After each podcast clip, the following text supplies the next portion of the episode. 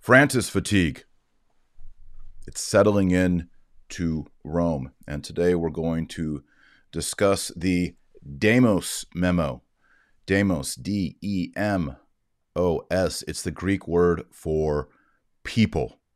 It is the anonymous name of someone. Many spe- uh, speculate that it is a cardinal who has written this, but it is an outlined memo of the failures and the disappointments and the confusions that Pope Francis Bergoglio has brought into the Catholic Church.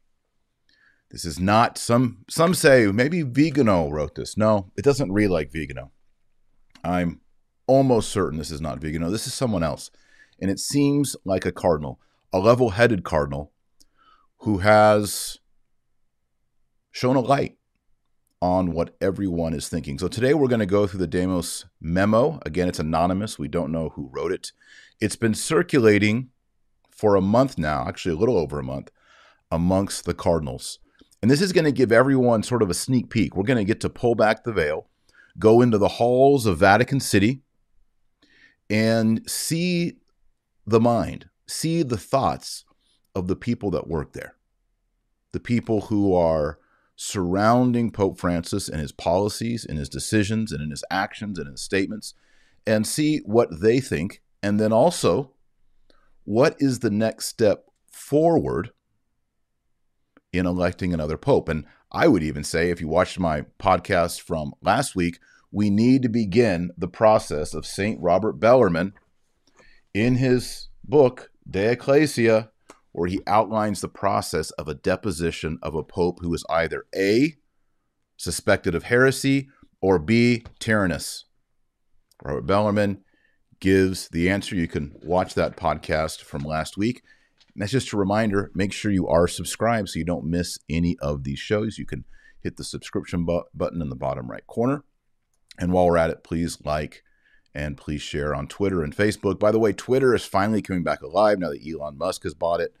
Uh, just in the past 24 hours, I suddenly got 2,000 new followers. I think that means conservative voices like myself, Christian voices, Catholic voices were being shadow banned uh, over the past however many years.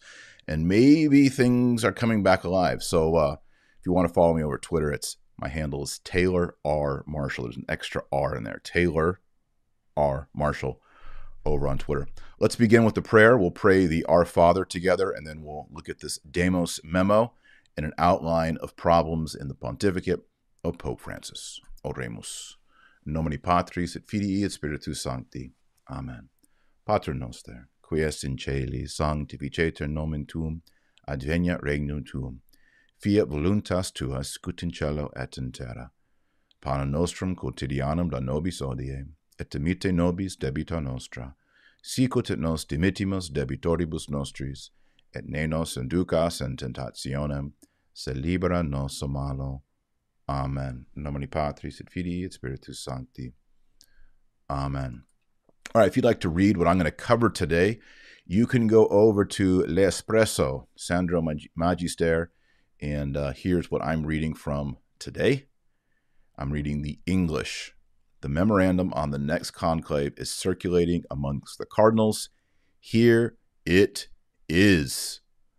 Let's get started. All right, I'm just going to read for those of you just joining. This is the memo of an anonymous, perhaps cardinal, who goes by the fake name Demos, and he describes what it's like in the Vatican today, what it's like in Rome. And I think everyone who watches this podcast will be very interested. First off, the uh, opening paragraph here, I believe it's probably written by Sandro, is since the beginning of Lent, the cardinals who will elect the future pope have been passing this memorandum around. Its author, who goes by the name of Demos, meaning people in Greek, is unknown, but shows himself a thorough master of the subject. It cannot be ruled out that he himself is a cardinal. And now we begin. Here's the memo. Quote, Commentators of every school, if for different reasons, with the possible exception of Father Spadaro, S.J., agree that this pontificate is a disaster in many or most respects, a catastrophe. End quote. So that's the beginning. So, right off the bat, this anonymous author presumably in the Vatican, calls this pontificate of Francis a disaster and a catastrophe. Now he has he does bullet points here. So here's bullet point number 1. He says the successor of St. Peter is the rock on which the church is built, a major source and cause of worldwide unity. Historically, St. Irenaeus, the Pope, and the Church of Rome have a unique role in preserving the apostolic tradition, the rule of faith, and ensuring that the churches continue to teach what Christ and the apostles taught. Previously, it was Roma locuta, causa finita est. Today, and by the way, that's Latin, Rome has spoken, the case is finished. That's it. He says, today it is Roma loquitur, confusio agetur, right? Rome is smoke, uh, spoken and there's confusion is expanding. Confusion everywhere. He then says the German Synod speaks of homosexuality, women priests, communion for the divorced. The papacy is silent. Now, let me just pause here. This is something that I keep coming back to. The papacy is there to teach and to correct. And when you have the wealthiest, the wealthiest Episcopal Conference, the German Conference of Bishops, openly rejecting Catholicism, rejecting sacred scripture, and rejecting sacred tradition on homosexuality, women's ordination, communion for the divorce, it must be corrected. It must be. Often on this podcast, I'll talk about things that Francis has, has said or written that are erroneous, even heretical, like his February 2nd statement that you cannot do anything, not with apostasy, schism, or heresy, to remove yourself from the church or to remove yourself from the communion of saints. That is false and it is heretical. I'll give my classic disclaimer I'm just a dad on this webcam. I don't have any authority in the church, but I can see heresy. I know what heresy is. I can read Francis and I can read Pius XII side by side in columns, and it's a direct refutation of what Pius XII taught on removing yourself from the church through schism, heresy, and apostasy. But another part of this is that there it's what Francis says, but it's also what Francis doesn't say if you have dozens of bishops flaunting the one true faith and you remain quiet and you give them positions of power and you restore them after scandal, as you did with Cardinal Marx, and praise them, that is almost as bad as just outright teaching heresy. Because those that want to sin see it and sin boldly. And those that want to be Catholic and try to be chaste and live by the Spirit and not by the flesh, they see this and they are discouraged. Subpoint B, the memo says Cardinal Hollerich rejects, rejects the Christian teaching on sexuality. The papacy is silent. This is doubly significant because the cardinal is explicitly heretical. He does not use code or hints. If the cardinal were to continue without Roman correction, this would represent another deeper breakdown of discipline with few, any question mark, precedents in history. The Congregation for the Doctrine of the Faith must act and must speak.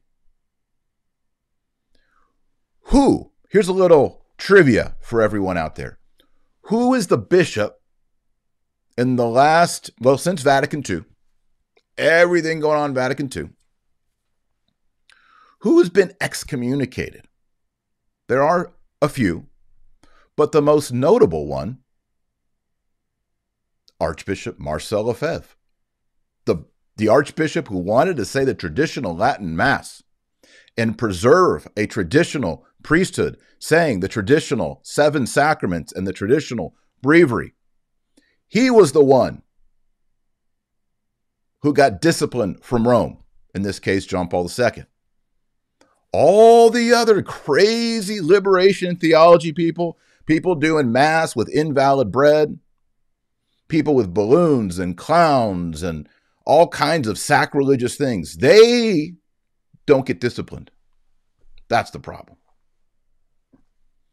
Subpoint C the silence is emphasized when contrasted with the active persecution of the traditionalists and the contemplative convents. So if you want to get in trouble with your local pastor, deacon, bishop, cardinal, pope, ask for the Latin Mass. Ask for the Latin Mass. Say, I want the Latin Mass. And see if you get invited to any ecclesiastical function, dinner, anything. You'll be blackballed. Do you think that the popular mainstream Catholic outlets call me anymore to speak? Am I ever anymore? I used to be a keynote speaker. No. Because I am standing with the traditionalists. I am standing with the Latin Mass. I'm saying I don't want this nonsense. I don't want a clown mass. I don't want a priest getting jiggy with it on the altar, as I've shown y'all in clips. I mean, the clips keep coming more and more and more because of COVID. People are videoing all these things. It's not just some weird thing that happened in the 70s. It is now, it is this year.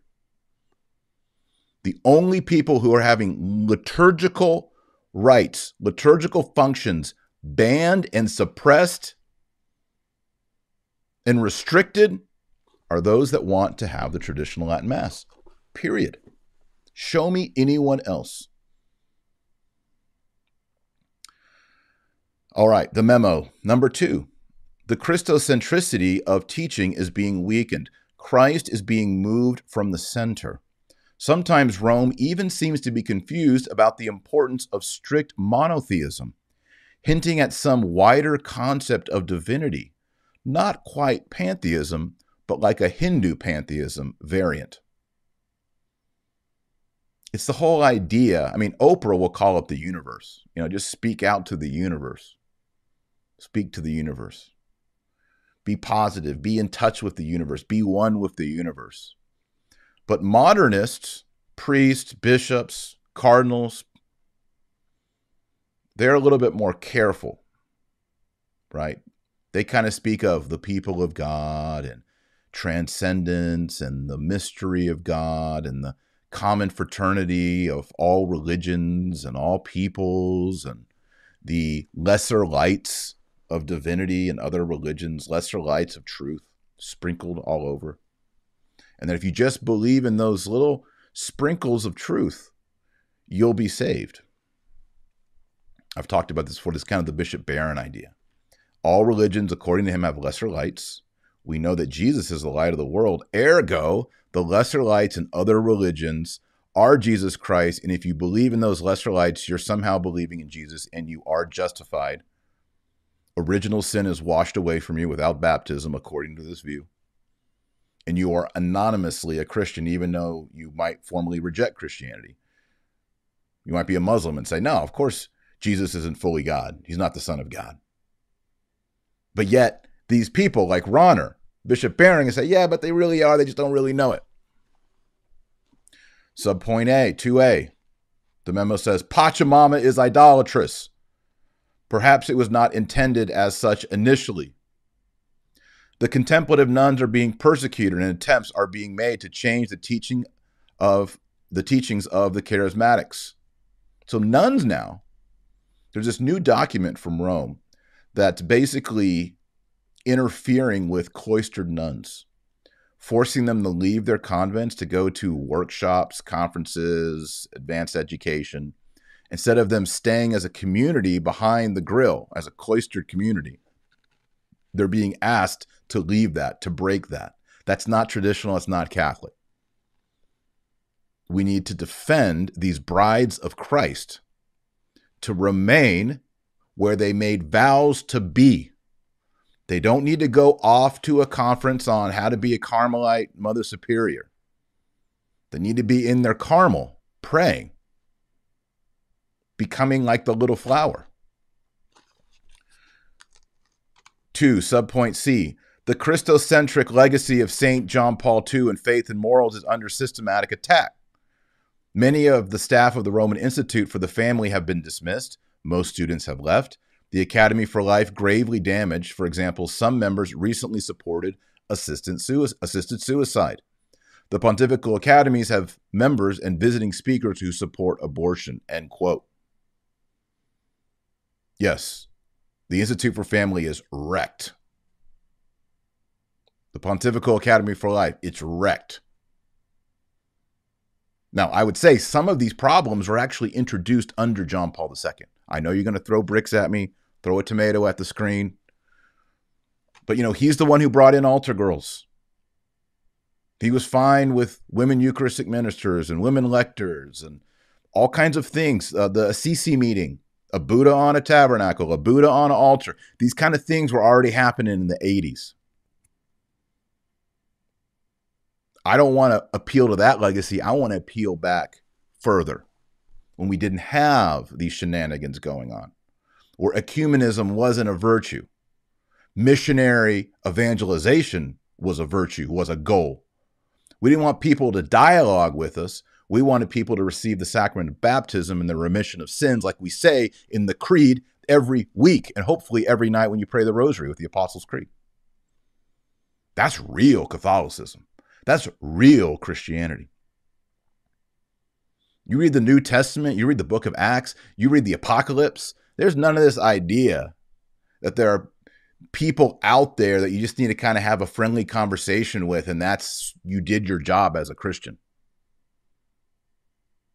God desires all men to be saved. God desires all men to be baptized in the one holy Catholic and Apostolic Church not to be a virtuous pagan or to be a better Muslim or be a better Buddhist or a better Hindu and worship a elephant head better than everybody else. No. You got to reject the idols, you got to reject the heresies, reject the false religions and come into the truth. The way, the truth and the life, Jesus Christ. No one comes to the Father except through him. Period. Close the book. That's it. Memo. Point 3 the lack of respect for the law and the Vatican risk becoming an international scandal. These issues have been crystallized through the present Vatican trial of 10 accused of financial malpractices, but the problem is older and wider. Yes, I agree. The financial scandals of the Vatican are not just under Francis. Do scratch around and read about the legionaries of Christ in, Mar- in uh, Maciel Maciel and John Paul II. It's scary. It's gross. It's sick. Go back to the 1970s and read about the Vatican Bank scandals under Pope Paul VI. You need help on that, I detail all of it in Infiltration. There's a whole section on the Vatican Bank scandals. It's sick. It's gross. It's it's connected to heroin and drug trafficking.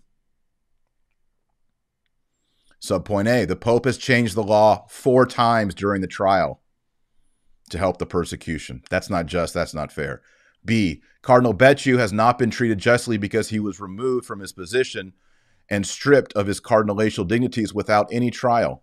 He did not receive due process. Everyone has a right to due process. Now, I'm not any, I don't have any sympathy for Cardinal Becciu. You've heard me talk about Cardinal Becciu, and I bet you there's a problem there. So what's interesting about this memo is they have some sympathy towards Becciu. Uh, C. The Pope is the head of the Vatican State and the source of all legal authority. He has used this power to in, intervene in legal procedures. The Pope sometimes, parentheses often, rules by papal decrees, motu proprios, which eliminate the right to appeal of those affected.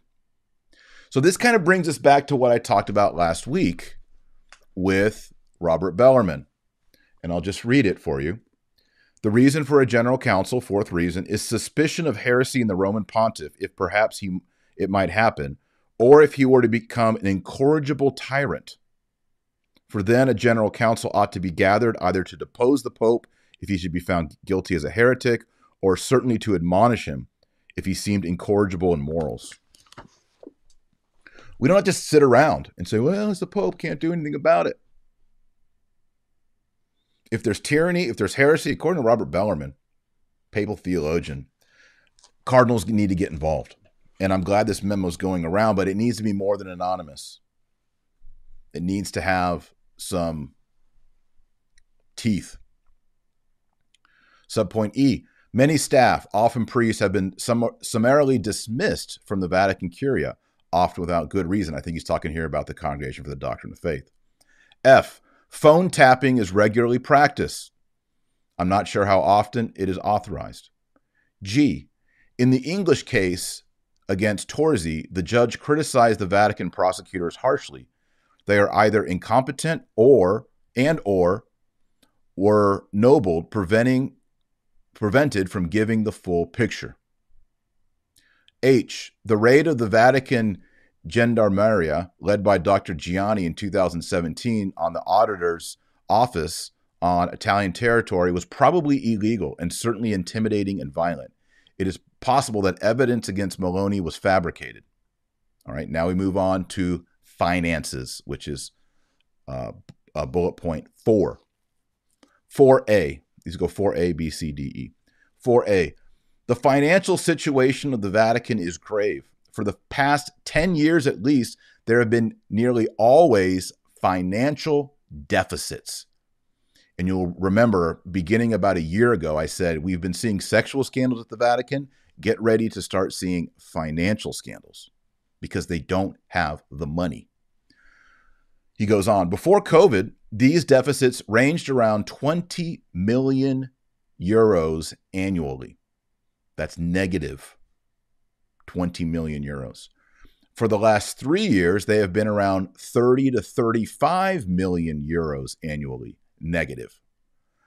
The problems predate both Pope Francis and Pope Benedict. 4b.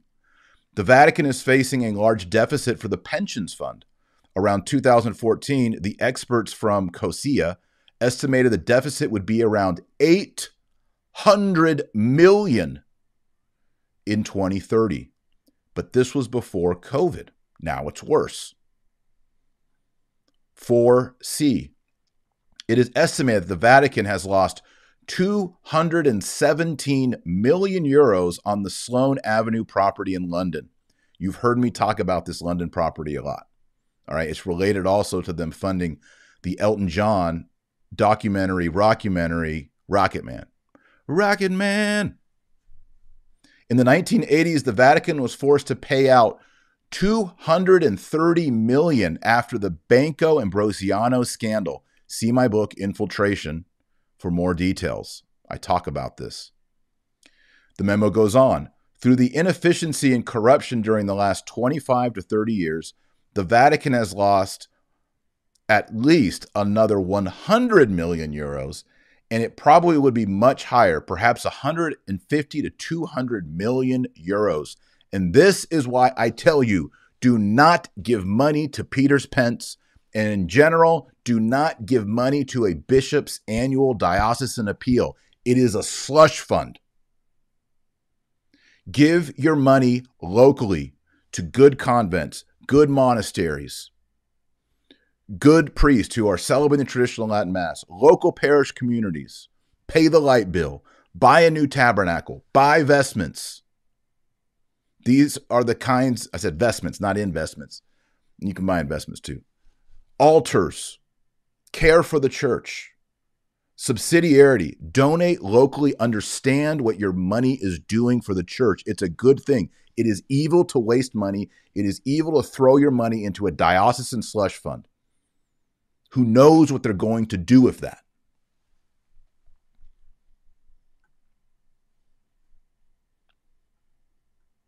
Yeah, but they were like the bishops need like money and stuff.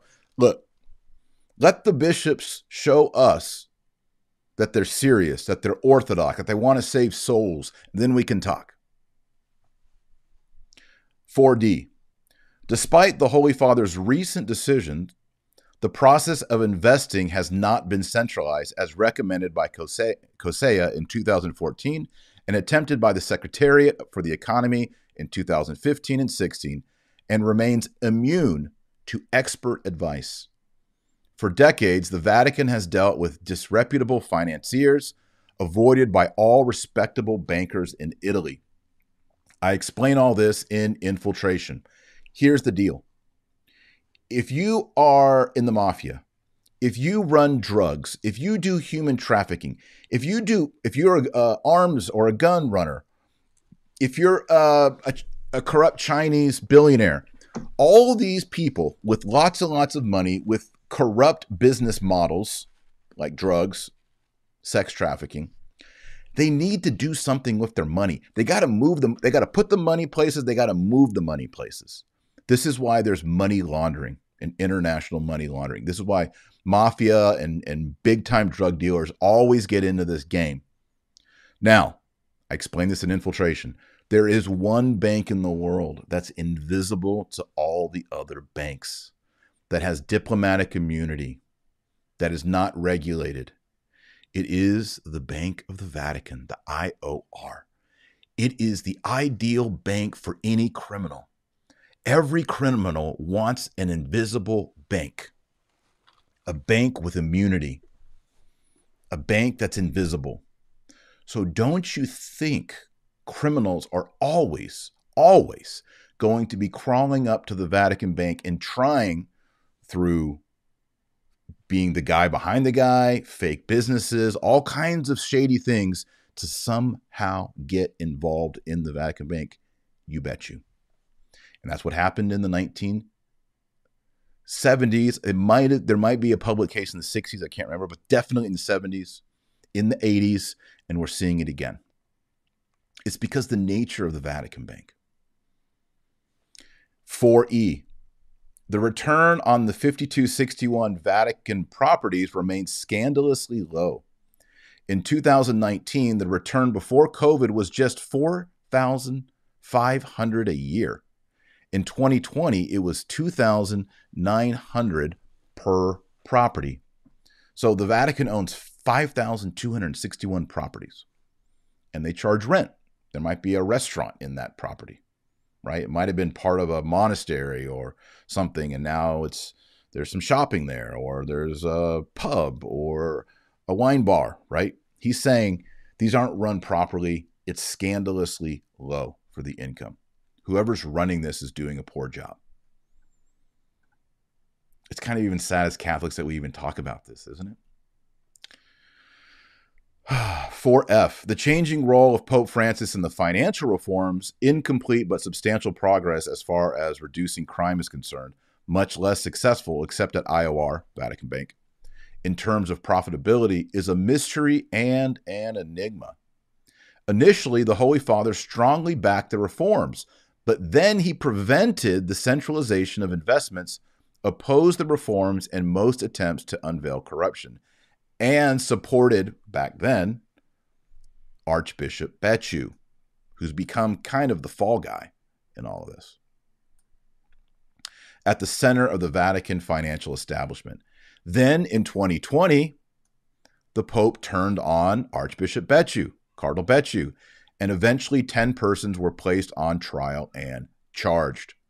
Over the years, few prosecutions were attempted from AIF reports on infringements. Now, we're still in this. Remember, this is Demos. He's some Vatican insider. We don't know who he is. But he's pulling back the veil and he's letting us see what's going on inside. The external auditors, Prince Water, Price Waterhouse and Cooper, were dismissed, and the auditor, auditor general, Libero Milone, was forced to resign on trumped up charges in 2017. I was actually in Rome in 2017 when that was going on. Everyone in those church circles were discussing this. He continues, they were coming too close to the corruption of the Secretariat of State. Bullet po- point number five. We're getting down here. I want to go through all these points because it's important. It shows us what's really, really going on, and it shows us the Francis fatigue inside the walls of the Vatican. Number five, the political influence of Pope Francis in the Vatican is negligible. Intellectually, papal writings demonstrate a, a decline from the standard of St. John Paul II and Pope Benedict. Decisions and policies are often politically correct, but there have been grave failures to support human rights in Venezuela, Hong Kong, mainland China, and now the Russian invasion. There has been no support for the loyal Catholics in China who have been intermittently persecuted for their loyalty to the papacy for more than 70 years. No public Vatican support for the Catholic community in Ukraine, especially the Greek Catholics, and I think that probably could be revised since this was written. I want to make a comment here, a parenthetical comment. I have noticed when I'm in Rome and I've stayed in the Vatican, I've run in, in these circles and and I've hung out with cardinals and had dinner and archbishops and so I've kind of heard these conversations. Again, I'm just I'm a layman, so I'm not really in their atmosphere. But I've been around and I've noticed that even amongst conservative clerics, there's this idea of John Paul II, Benedict XVI, John Paul II. We can just get back to that. And I, I really want to challenge everyone. Getting back to the 80s and 90s is is not going to do it, man. These problems, sexual scandal, heresy, lack of orthodoxy, confusion, ecumenism, uh, stress on dignity man over salvation, you know, basically errors of Vatican II kind of stuff. That that's cooked into the pie. It's in the crust. Like I really want to challenge everyone because I used to be that way. I used to be, oh, John Paul II, B16, John Paul II, B16. Gotta get back. Look, as you study, as you look into the infiltration, you realize, man, we got to go. We got to get back liturgically. We got to get back to the old seminary models. We got to get back to the formation of priests. We got to get back to a faith and morals.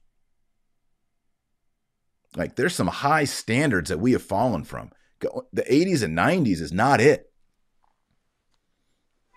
We've got to ascend on high and restore the kind of Catholicism that was going on with St. Pius X, early 1900s. Like we gotta we gotta restore sanctity and clarity and orthodoxy and pure morals. Subpoint six. And then we'll get to the memo's recommendation on the next conclave, which you'll find interesting. By the way, if you're enjoying this, please like it, thumbs up at this point, share it on Twitter and Facebook, and if you're new, please do subscribe. Subpoint six at a different lower level, the situation of Tridentine traditionalists, Catholics, should be regularized. Thank you very much. We don't like being treated as stepchildren or schismatics, which we're not. All we want is to be in the bosom of Holy Mother the Church. All we want to do is be faithful sons of Rome. We want to lay down our lives for a orthodox, courageous, faithful Catholic Pope. That's what we want by God's grace. At a further and lower level, the celebration of individual and small group masses in the mornings at St. Peter's Basilica should be permitted once again. At the moment, the Great Basilica is like a desert in the early morning. Mm, mm, mm. The COVID crisis has covered up the large decline in the number of pilgrims attending papal audiences and masses. The Holy Father has little support among seminarians and young priests, and widespread disaffection exists in the Vatican Curia. This is why this video podcast is called Francis Fatigue. By the way, vocations to the priesthood since B16, way down. Way down. This is not, this pontificate is not inspiring Orthodox Catholic young men to give up their lives and give up families and to become continent celibate men for their entire lives. It's not inspiring. The next part is, and this is the last part, is his thoughts on the next conclave. The next conclave, looking past Francis to the next pope. Again, I still think we need to have an investigation. Vigano just called for an investigation on Francis. And I think we need to have an intervention with the Cardinals as directed by Robert Bellarmine, St. Robert Bellarmine. Okay, next conclave. Number one, The College of Cardinals has been weakened. We still here? Yeah, we're going. Okay. The College of Cardinals has been weakened by eccentric nominations and has not recovered after the rejection of Cardinal Kasper's views in the 2014 consistory. Many cardinals are known to one another, adding a new dimension of un or unknown. I'm, I'm sorry.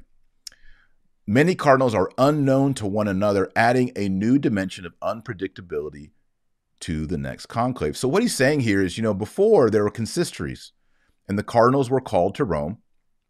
And, you know, you might be a cardinal from Africa having dinner with a cardinal from Mexico or a cardinal from Hong Kong. And you're getting to know each other and you're getting to compare uh, your experience with others in the world and then also your concerns for the church. So you may be totally unaware of what cardinals in Africa are thinking, wanting, desiring, needing. If you're a cardinal in South America, or, you know, for example, what does the church need in China or Korea or England? Since Pope Francis is no longer having these consistories, meetups, if you want to call them that, that sort of conversation is not happening. And he says this adds a dimension of unpredictability to the next conclave. In other words, if Francis were to die and everybody comes to Rome, they don't, they're meeting each other for the first time. Number two, after Vatican II, Catholic authorities often underestimated the hostile power of secularization, the world, flesh, and the devil, especially in the Western world, overestimated the influence and strength of the Catholic Church. He says, We are weaker than 50 years ago, and many factors are beyond our control, in the short term at least. For example, the decline in the number of believers, the frequency of mass attendance, the demise or extinction of many religious orders. You see, Vatican II was optimistic on human nature. Big mistake. Big mistake. The idea I'm noticing YouTube is dropping me at the thir- I think at the 30 minute mark or somewhere around there. This never used to happen, and now almost every stream we're getting dropped at 30 minutes or somewhere in the middle. I apologize. We're back. Okay, so I was just talking about, you know, Vatican II had this presumption that everyone just wanted a fair discussion. They were open to the truth, open to Christ, open to what the Catholic Church said. You know, if you just had a honest heart to heart with somebody, they would be like, you know what? Contraception and abortion are mortal sins. You're right. Let's not do that. We all know living in 2022 that that's not the case. In fact, if you're critical of like a trans reading at an elementary school or a public library, like you could lose your job over that. Like that's how insane public discourse is. And the whole presumption, I was talking to a friend who read the entire documents of Vatican II. Um, and he said, you know, my reflection as I read it, the thing that jumped out over and over was how naive and optimistic the texts are. It's like we're living in the age of Aquarius, 1960s. It's all good, peace and love. What's funny, if you look at the hippie movement in America, you know 66 67 68 it's all peace and love and groovy and you know sergeant pepper's lonely hearts club band and magical mystery tour and jimi hendrix and psychedelic and all that. But if you look at music and culture in 69 70 71 72 it's like black sabbath and it's getting dark. Why?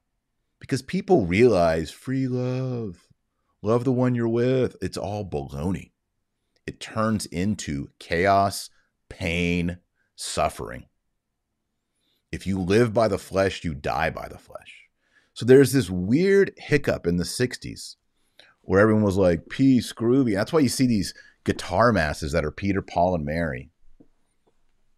It's kind of that that that boomer era. I'm not saying all there's awesome boomers out there, but that boomer era optimism, unfortunately, is the it's the air of Vatican II. And this is why Vatican II, I believe, and I have no authority, I'm just a guy, has errors in it. Especially when it talks about Buddhism, Hinduism, Islam, Judaism. The way it talks about world religions is just false. So then he goes on to say, number three here on the next conclave the Pope does not need to be the world's best evangelist, nor a political force. The successor of Peter as the head of the College of Bishops, also successor of the apostles, has a founda- foundational role for unity and doctrine. The new Pope must understand that the secret of Christian and Catholic vital- vitality comes from fidelity to the teachings of Christ and Catholic practices. It does not come from adapting to the world or from money.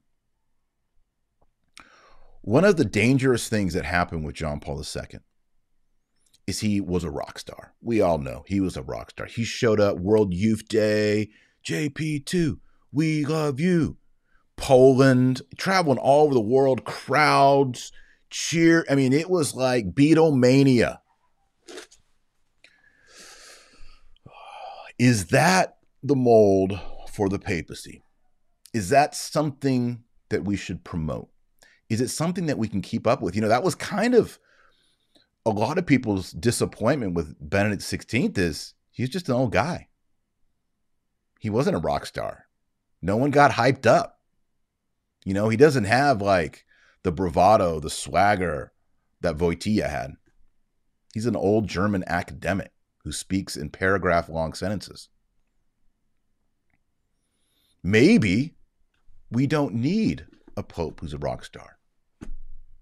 Maybe we need a pope who stays hidden.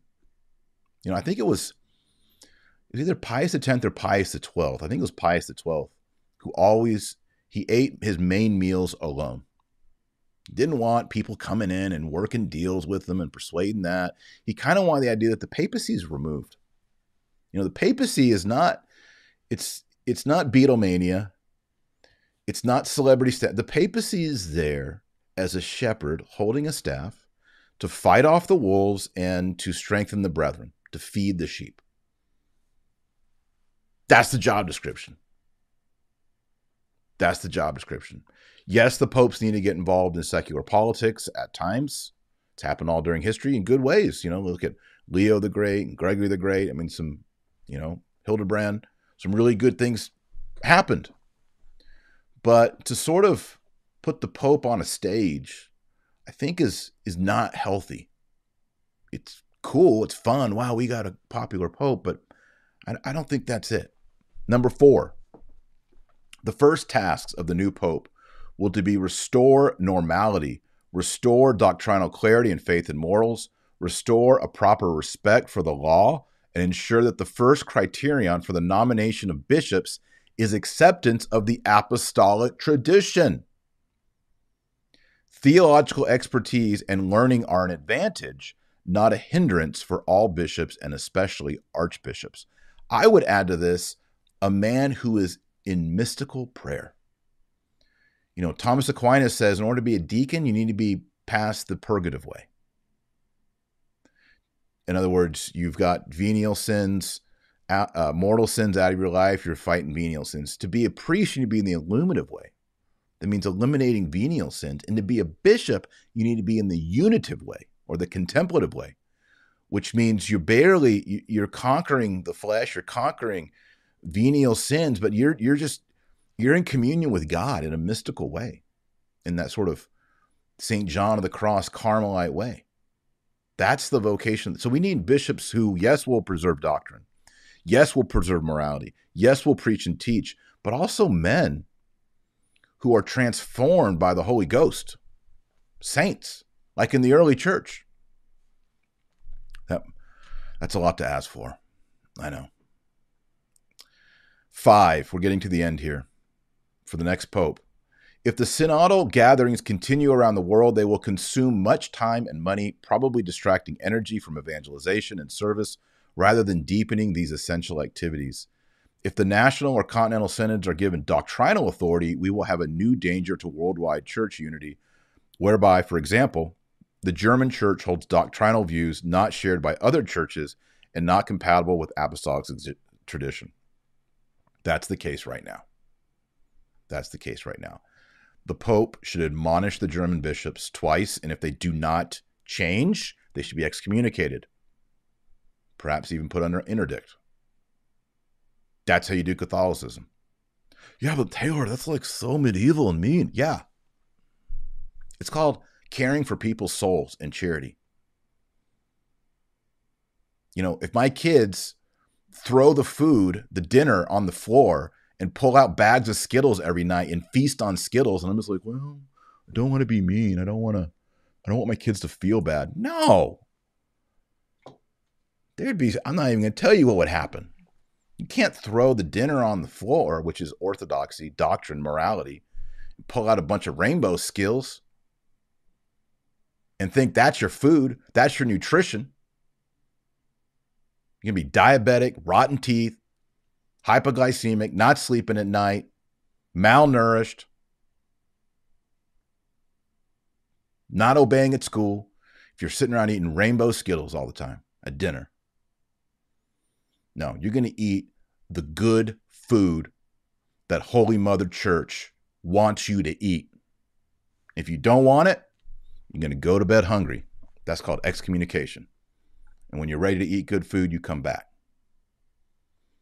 He says, if there was no Roman correction of such heresy, the church would be reduced to a loose federation of local churches holding different views, probably closer to Anglican or Protestant model than the Orthodox model.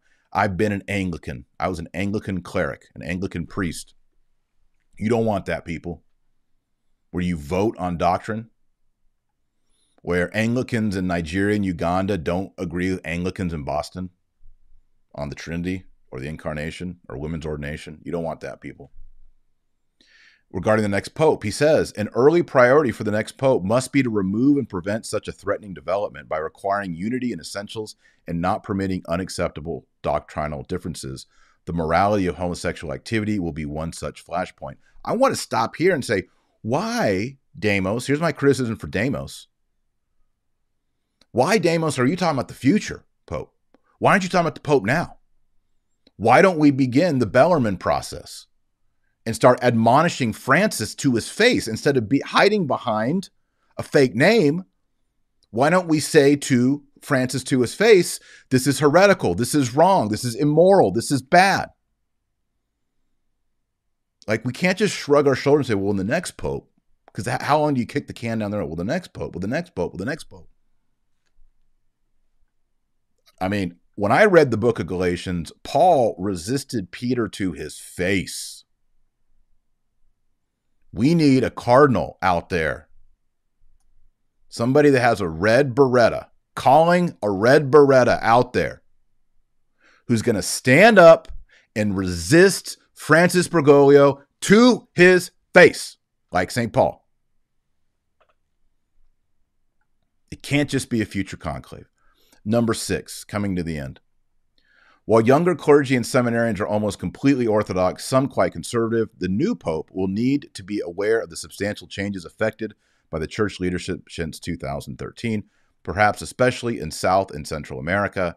There is a new spring and step of Protestant liberals in the Catholic Church. He's saying, look, the new bishops in Latin America, heresy, right? We got liberation theology growing like weeds down there. Why? Because Francis appointed them. He says, schism is not likely to occur from the left, who often sit lightly to doctrinal, doctrinal issues. Schism is more likely to come from the right and is po- always possible when liturgical tensions are inflamed and not dampened. I just want to say, the Orthodox, those who stand with Jesus Christ in the faith and the morality and the sacraments and all that, they are never in schism. They're always in communion with Jesus. Right? It's the left who must be put out. The modernist, the heretic. Unity in essentials, diversity in the non essentials, charity in all issues. Seven, despite the dangerous decline in the West of the inherent fragility and instability in many places, serious consideration should be given to the feasibility of a visitation on the Jesuit order. They are in a situation of catastrophic numerical decline from 36,000 members during the Council, Vatican II, to less than 16,000 in 2017, with probably 25, 20 to 25% over the age of 75. In some places, there is a catastrophic moral decline. I did the numbers a year or two ago based on the, the rates here, and I think it is it's either 2030 or 2035 that the S the number of SSPX priests will surpass the number of Jesuit priests globally. Think about that. Put that in your thurible and smoke it. The Jesuit order is highly centralized, susceptible to reform or damage from the top.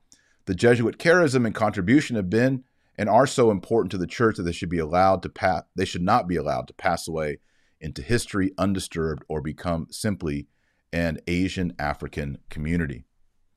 A disastrous decline in Catholic numbers and Protestant expansion in South America should be addressed. It was scarcely mentioned in the Amazonian Synod. Yeah, I know. That was crazy, right? We're talking about South America, and the elephant in the room is the charismatic evangelical Pentecostals are eating the lunch of Catholics ho hum, who cares? Probably because Francis and the modernists don't care what religion you are. As long as you're just sort of religious and show up at ecumenical meetings, cool. People of God. Final point. We're at the end. Final point. Number nine. Obviously, a lot of work is needed on the financial reforms in the Vatican, but this should not be the most important criterion in the selection of the next Pope. The Vatican has no substantial debts, but continuing annual deficits will eventually lead to bankruptcy. Obviously, steps will be taken to remedy this to separate the Vatican from criminal accomplices and balance revenue and expenditure. The Vatican will need to demonstrate competence and integrity to attract substantial donations to help with this problem. Yeah, because if you're giving money to do an Elton John rockumentary, Rocket Man, or what was the other one? Men in Black 3. People ain't going to donate to that. Or player pads in London. People don't want to donate to that. Or paying for more and more legal fees because of pedophile priests. Nobody wants to pay for that. Despite the improved financial procedures and greater clarity, continuing financial pressures represent a major challenge but they are much less important than the spiritual and doctrinal threats facing the church, especially in the first world. Signed anonymously, Demos, Lent 2022. So this shows us the Francis fatigue in the Vatican. It shows us that people are tired. It's been since 2013 under the, I will call it this, tyrannous pontificate of Francis Bergoglio. I would say the worst pontificate in the history of the Catholic Church. Yeah, but Taylor, there's some like really bad ones in the medieval and the Renaissance, like Alexander the Sixth. Yeah, but those popes did they may have had concubines, evil, bad, mortal sin. They may have lived luxuriously, wasted money, funded some wars, but these bad popes, and there were some bad ones, especially you go back like in the 900s. It's so bad they called it the pornocracy of the papacy. That's how bad it was. You had prostitutes, brothels. They didn't change the faith. You know, they didn't come out and say a dude can marry a dude. We want to bless dudes and dudes like they do in Germany. They didn't say if you're in mortal sin or you're in a non-sacramental marriage and you're sexually active, you can keep re- receiving communion, Amoris Laetitia. They didn't say, "Hey, check out this idol I brought over from the New World. Isn't it cool? Let's put it up inside of a church and process around with incense with this idol that I just brought from the Aztecs." No, they didn't do this. The problem with this pontificate is that it has idolatry, heresy, and scandal. And I would add tyranny, canonical tyranny. But the worst of it all is the heresy. Because the papacy, the papacy must be orthodox. I've said it before. Robert Bellarmine, John Henry Newman, so many other saints, cardinals, have said that if a pope is a manifest heretic, he de facto falls from the papacy. So let's talk about that. Yes, let's talk about the next conclave, getting an orthodox, traditional, true pope. But let's talk about this big problem of heresy, idolatry in our current midst. You know, we just can't hold our nose and just wait for all this to end and then get a new pope. No, it's gonna it's gonna keep going. You kick the can down the road, the can is down the road. Let's pick the can up, recycle the can, and now have trash on the street. How about that? All right. Well, I'm going to come back in a little bit. It's time to give away the beautiful rosary to one of our Patreon supporters. Uh, I uh, can't wait to do that. I was supposed to, I was going to said I was going to do it on Saturday, but then there's people who wanted to be part of it, so I delayed. So we're going to do it today. I'm going to come back with my two daughters, Margaret and Elizabeth. They're going to draw a name uh, from the Patreon people. If you want to support the work I'm doing in this channel, go to patreon.com forward slash Dr. Taylor Marshall and sign up and support this work. I'm also writing a major work, a magnum opus right now. It's up to 80,000 words as of today at the coffee shop this morning. And uh, those of you that support on Patreon are allowing me to write this book. So you are part of that. If you want to be part of that work, go to patreon.com forward slash Dr. Taylor Marshall. And you'll also be signed up to win some amazing stuff like the rosary. Do I have a picture of it? Yep, here it is. This is the rosary I'm giving away today from Seraphim Rosaries and uh, it's absolutely gorgeous. I think it retails for four hundred dollars. This is like you give to your daughter on her wedding day rosary, or on ordination. I mean, it's. I mean, I do pray on them. Like on Easter Vigil, I brought my good seraphim rosary and prayed on it. But it's the kind of rosary you just don't throw in the washing machine. It's gorgeous. So we're going to give that away today. So stay tuned for that. And thanks for thanks for watching. If you like this video, please give it the thumbs up. Do it now. What are you waiting for? Get the likes up and share it you are my algorithm. Things may be getting up better on Twitter, but they're not over on this platform, the one that starts with the Y.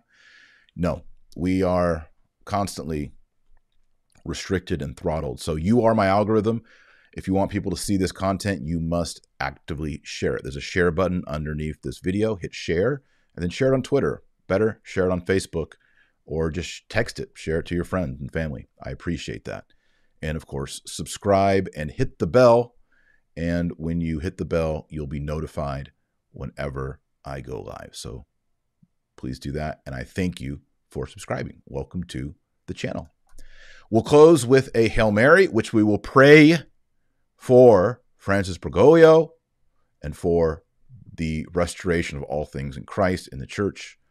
And then we'll sign off. Oremus. Nomine Patris, et Spiritus Sancti. Amen. Ave Maria, gratia plena Dominus tecum, benedicta tu in mulieribus et benedictus fructus ventris tui, Iesus. Sancta Maria, Mater Dei, or pro nobis peccatoribus, nunc et et mortis nostrae. Amen. St. Pius X, pray for us. In nomine Patris et Filii et Spiritus Sancti. Amen. Well, friends, pray that rosary every single day. If you don't pray the rosary, you are not on the team. Let's pray the rosary. Let's get close to Christ. Go to confession every two to four weeks. Wear the brown scapular. Wear the St. Benedict's medal. Wear the miraculous medal. Read the Bible every day. Find a traditional Latin Mass. Read old books. Read the Catechism of the Council of Trent. Reprogram your catechesis. Teach your kids in the Baltimore Catechism. What am I missing? Find and discover traditional priests, traditional formation, and get yourself to heaven. Until next time, remember our Lord Jesus Christ is the light of the world and the salt of the earth. So go out there and be salty. God bless and God speed. Thanks for watching. If you like this, please subscribe in the upper right corner and then watch the next recommended video.